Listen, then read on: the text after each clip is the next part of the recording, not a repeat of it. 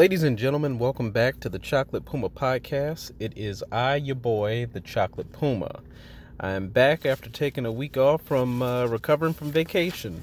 Uh, the wife of the Puma had your boy out there on the mountains hiking, and let's just say that my body was not acclimated to either the elevation or the physical exertion, but I am back this week. Certainly wish I was about to record on some more positive or fun terms, but alas, here we are with me on the precipice of burning things to the ground with my anger. I uh, did have a couple of quick asides before diving headfirst into the bullshit, though. Uh, last week, thought I was about to have my untimely demise, uh, so just sit with me as I relive this harrowing experience. As I mentioned in the intro episode, I'm in the car sales game. Part of said game calls for going on test drives. And, well, I was on a test drive last week when I got some of the creepiest vibes ever. I asked the customer, what kind of car do you drive? He tells me, oh, you know, I have an old Mercury Mariner and a cargo van. I asked him, oh, is that for work? He looks at me and goes, uh, no. Around this time, I started getting serious free candy vibes, and I changed the subject immediately. So, do you live in the area?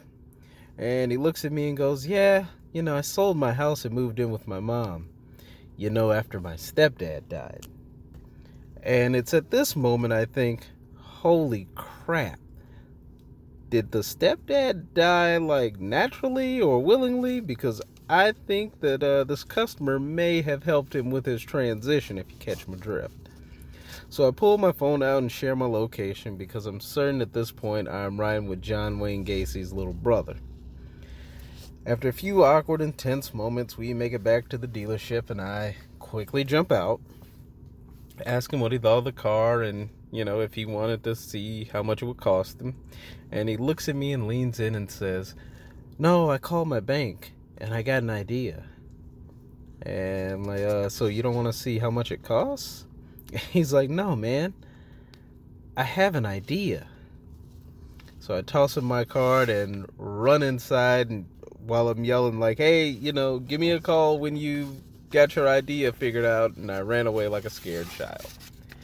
Uh, speaking of spending more time than you want to with uh, someone that's a sociopath, last night I went and saw The Joker, and as my Aunt P J used to say, I could kick my own ass, because that movie was garbage. My word. It was just a complete waste of time if you are a fan of the comic. Everything that the director said in interviews was true. He did not want to use anything to do with the comic book world. And I just don't get people who try to make movies about characters in the comic book world and then kind of look their nose down and act as if they're above using the source material. Um, so that was a user error. I probably shouldn't have gone to see it. I knew what was going to happen, yet I did it anyway. Should have stayed at home, watched wrestling, because from what I saw this morning when I was playing catch-up, uh, it was pretty banging last night.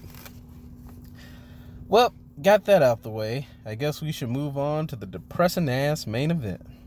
As expected, Amber Guyger was convicted of the murder of Botham Jean. And for a brief moment, I was ecstatic that there'd be some semblance of justice being rendered in a case uh, that involves an unarmed black person and the police. But just as the American system, uh, justice system is wont to do, the swerve came at sentencing. She was given just ten years, and she'd be eligible for parole after five. And that just sucks. Fucking sucks, man. You have a woman who went to the wrong apartment, caused the death of another man, administered no aid, texted about how her career was over, but because she cried on the stand, mercy was shown to her. Mercy that, if the roles were reversed, would not be extended. And before I begin my next statement, let me just say that how the family grieves is how the family grieves. I'm not talking about them. If they want to be forgiving, let them be forgiving.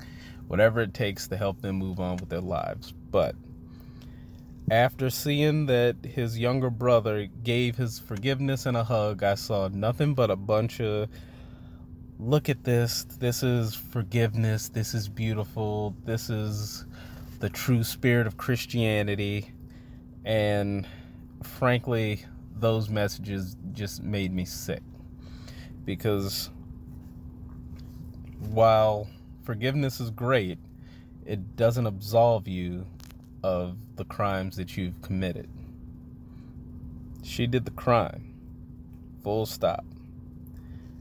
And just because it makes you feel better that the victim's brother gave a hug and said that he forgives, and the father of the victim said that he forgives, it doesn't mean that you can just let it go.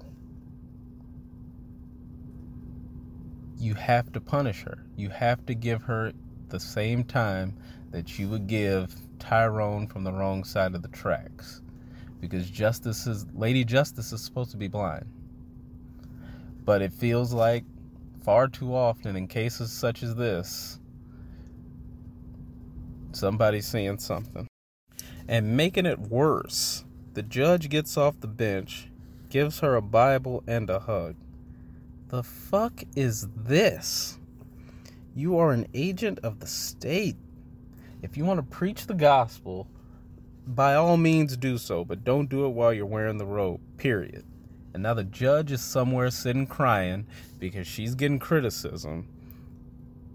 And frankly, I don't care if she's crying. You deserve the criticism that you're receiving.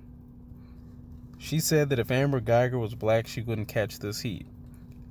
She's absolutely right. Because something tells me her moral ass wouldn't have hopped off that bench to hug her in that case. In fact, I have an idea of what she would have said. Jury will now go off and deliberate on... Guilty! That nigga is guilty! Sir, settle down. You have to go deliberate. I don't need to deliberate. Hang that nigga now. I got the rope right here. Kang mean. And then after the trial, you have two incredibly brave people who spoke up during the investigation. One young lady whose name escapes me right now, uh, possibly recorded Botham Jean's last words of, "Why did you shoot me?" She was fired from her job because the company that she worked for didn't want the negative attention. She shared the recording, and that conveniently never made it to trial. And the other witness, Joshua Brown, shot in the chest and the mouth, essentially being executed. And the Dallas P D has the nerve to peddle the story that he was a drug dealer killed in a botched drug deal. How many drug dealers do you think would testify in open court and then conveniently keep his empire going after going so public with his testimony? Also, who would buy drugs from someone who was just in a highly publicized case? None of that makes any sense. Dallas P D, we don't believe you. You need more people. It's just infuriating. So when I say Black Lives Matter, sometimes it feels like it's just a reminder myself, because Lord knows the rest of the world seems to forget sometimes. All right, well, I think I've worked myself up enough today. Until next time, y'all be easy. Peace.